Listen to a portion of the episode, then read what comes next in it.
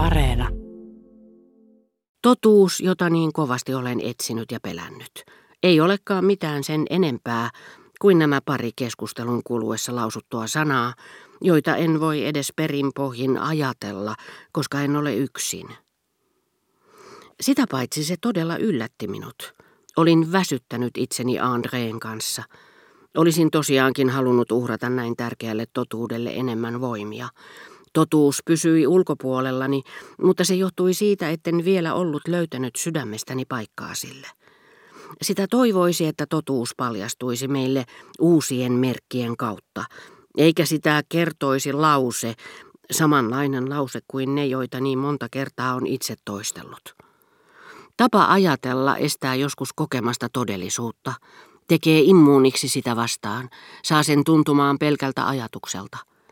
Ei ole aatetta, joka ei kantaisi oman kumoamisensa mahdollisuutta. Ei sanaa ilman vastakohtaansa. Nyt se joka tapauksessa tuli ilmi, jos se oli totta, koko tuo hyödytön totuus kuolleen rakastajattaren elämästä. Totuus, joka nousee syvyyksistä, ilmestyy sitten, kun emme enää tee sillä mitään. Silloin ajatellessamme jotakuta toista, jota nyt rakastamme ja jonka kanssa voisi käydä samoin, sillä unohtamastamme naisesta emme enää välitä, käymme lohduttomiksi. Silloin ajattelemme, jospa hän eläisi. Silloin ajattelemme, jospa se, joka nyt elää, voisi ymmärtää tämän kaiken, tajuta, että hänen kuoltuaan saan tietää kaiken, minkä hän minulta salaa. Mutta se on noidankehä. Jos olisin voinut loihtia Albertinin eläväksi, olisin saman tien loihtinut Andreen olemaan paljastamatta minulle mitään. Se on vähän sama asia kuin tuo ikuinen, sittenpähän näette, kun en rakasta teitä enää. Tuo niin tosi ja niin mieletön lause, koska sitä tosiaankin saavuttaisi paljon, jos ei enää rakastaisi. Mutta silloin ei myöskään enää välittäisi saavuttaa sitä. Se on jopa täsmälleen sama asia, sillä jos tapaamme naisen, jota emme rakasta enää, ja hän kertoo meille kaiken, kysymyksessä ei todellakaan ole enää hän tai me itse. Ihmistä, joka rakasti, ei enää ole olemassakaan. Kuolema on käynyt sielläkin. Se on tehnyt kaikesta helppoa ja kaikesta yhdentekevää. Miettiessäni näitä päätin hyväksyä sen otaksuman, että André puhui totta – mikä oli mahdollista, ja että hän oli ruvennut vilpittömäksi minua kohtaan juuri siksi, että hänellä nyt oli suhde kanssani, siihen samaan Saint-André de Champs-tyyliin, jota Albertin oli aluksi kanssani harrastanut.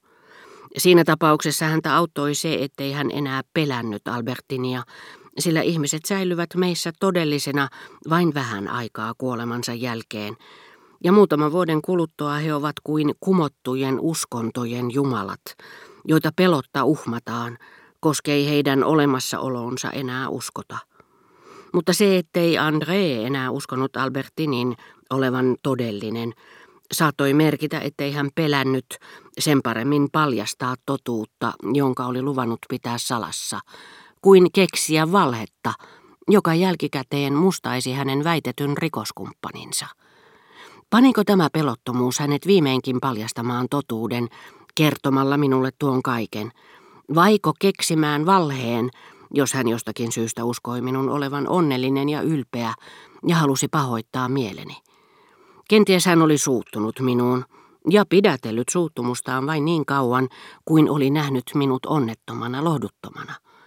Koska minulla oli ollut suhde Albertinin kanssa, Kenties hän kadehti minulta, koska uskoi minun pitävän itseäni sen vuoksi parempi osaisena kuin hän. Etua, jota hän ei ehkä ollut saavuttanut. Ehkä ei edes toivonut. Olin nimittäin usein nähnyt hänen sanovan, silloin kun häntä ärsytti joidenkin ihmisten hyvinvoipa olemus, ja etenkin se, että he olivat siitä tietoisia, että nämä olivat kovin huonon näköisiä, ja sanovan heitä suututtaakseen, että hän itse voi erinomaisesti, mitä hän ei lakannut julistamasta silloinkaan, kun oli sairaimmillaan, aina siihen päivään asti, kun viimein kuoleman vapauttamana vähät välitti siitä, että onnelliset jaksoivat hyvin ja tiesivät, että hän itse teki kuolemaa. Mutta se päivä oli vielä kaukana. Ehkä hän oli ärsyyntynyt minuun, menet tiedä miksi, niin kuin hän muinoin oli raivostunut Balbekissa tapaamaamme nuoreen mieheen, joka tiesi urheilusta kaiken, eikä mistään muusta mitään, ja eli nyttemmin Rachelin kanssa – ja josta André levitti panettelevia puheita, toivoen joutuvansa syytteeseen kunnianloukkauksesta, jotta voisi sitten tuoda miehen isästä esiin kaikenlaista häpeällistä, jota tämä ei olisi pystynyt todistamaan vääräksi. Ehkä tämä ärtymys minua kohtaan vain alkoi uudestaan, lauhduttuaan ilmeisesti silloin, kun hän oli nähnyt, miten murheellinen olin. Itse asiassa juuri niille, jotka hän oli silmät vihasta kipunoiden halunnut häpäistä, tappaa, saada tuomituiksi vaikka väärien todistusten perusteella, juuri niille hän ei enää tahtonut mitään pahaa, jos vain tiesi heidän olevan nöyryytettyjä ja suruissaan. Silloin hän oli valmis tekemään heille kaikkea mahdollista hyvää. Sillä hän ei ollut pohjimmiltaan ilkeä, ja jollei hänen näkymätön syvempi luonteensa ollutkaan niin rakastettava kuin hänen hienovaraisten huomionosoitustensa takia olisi ensin uskonut, vaan pikemminkin kateellinen ja kopea, hänen kolmas, vieläkin syvempi luonteensa, se tosi joskaan ei täysin toteutunut, tähtäsi hyvyyteen ja lähimmäisen rakkauteen. Mutta kuten kaikki, jotka tietyssä tilassa ollessaan toivovat jotakin parempaa, minkä tuntevat vain halunsa kautta, eivätkä tajua, että ensimmäinen ehto on nykytilasta irrottautuminen, kuten hermosairaat tai morfinistit, jotka haluaisivat kyllä parantua, mutta eivät kuitenkaan luopua päähän pinttymistään tai morfiinistaan, ja kuten maailmaan kiintyneet uskonnolliset tai taiteelliset sielut, jotka etsivät yksinäisyyttä, mutta eivät suostu kuvittelemaan, että se merkitsee ehdotonta luopumista aiemmasta elämästä.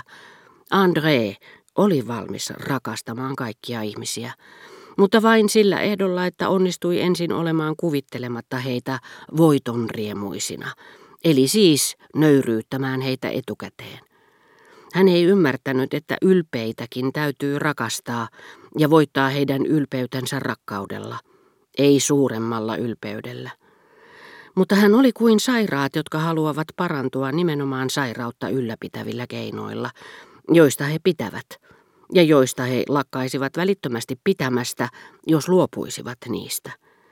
Mutta moni haluaa oppia uimaan ja pitää silti toisen jalan kuivalla maalla. Mitä tulee urheilulliseen nuoreen mieheen, Verderäänien sukulaiseen, jonka olin tavannut kahdella Balbekin lomallani, minun on ehätettävä ohimennen kertomaan, että pian Andreen käynnin jälkeen, johon tarinamme taas kohta palaa, tapahtui yhtä ja toista, mikä herätti jokseenkin suurta huomiota. Ensinnäkin tämä nuori mies, kenties muistelen Albertinia, jota en silloin tiennyt hänen rakastaneen, meni kihloihin. Ja sitten naimisiin Andreen kanssa. Huolimatta Rachelin epätoivosta, josta hän ei pitänyt mitään lukua.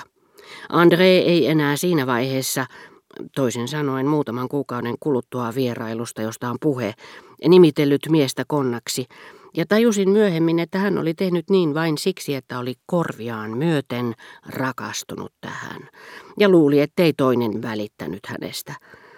Mutta eräs toinen seikka oli vielä yllättävämpi.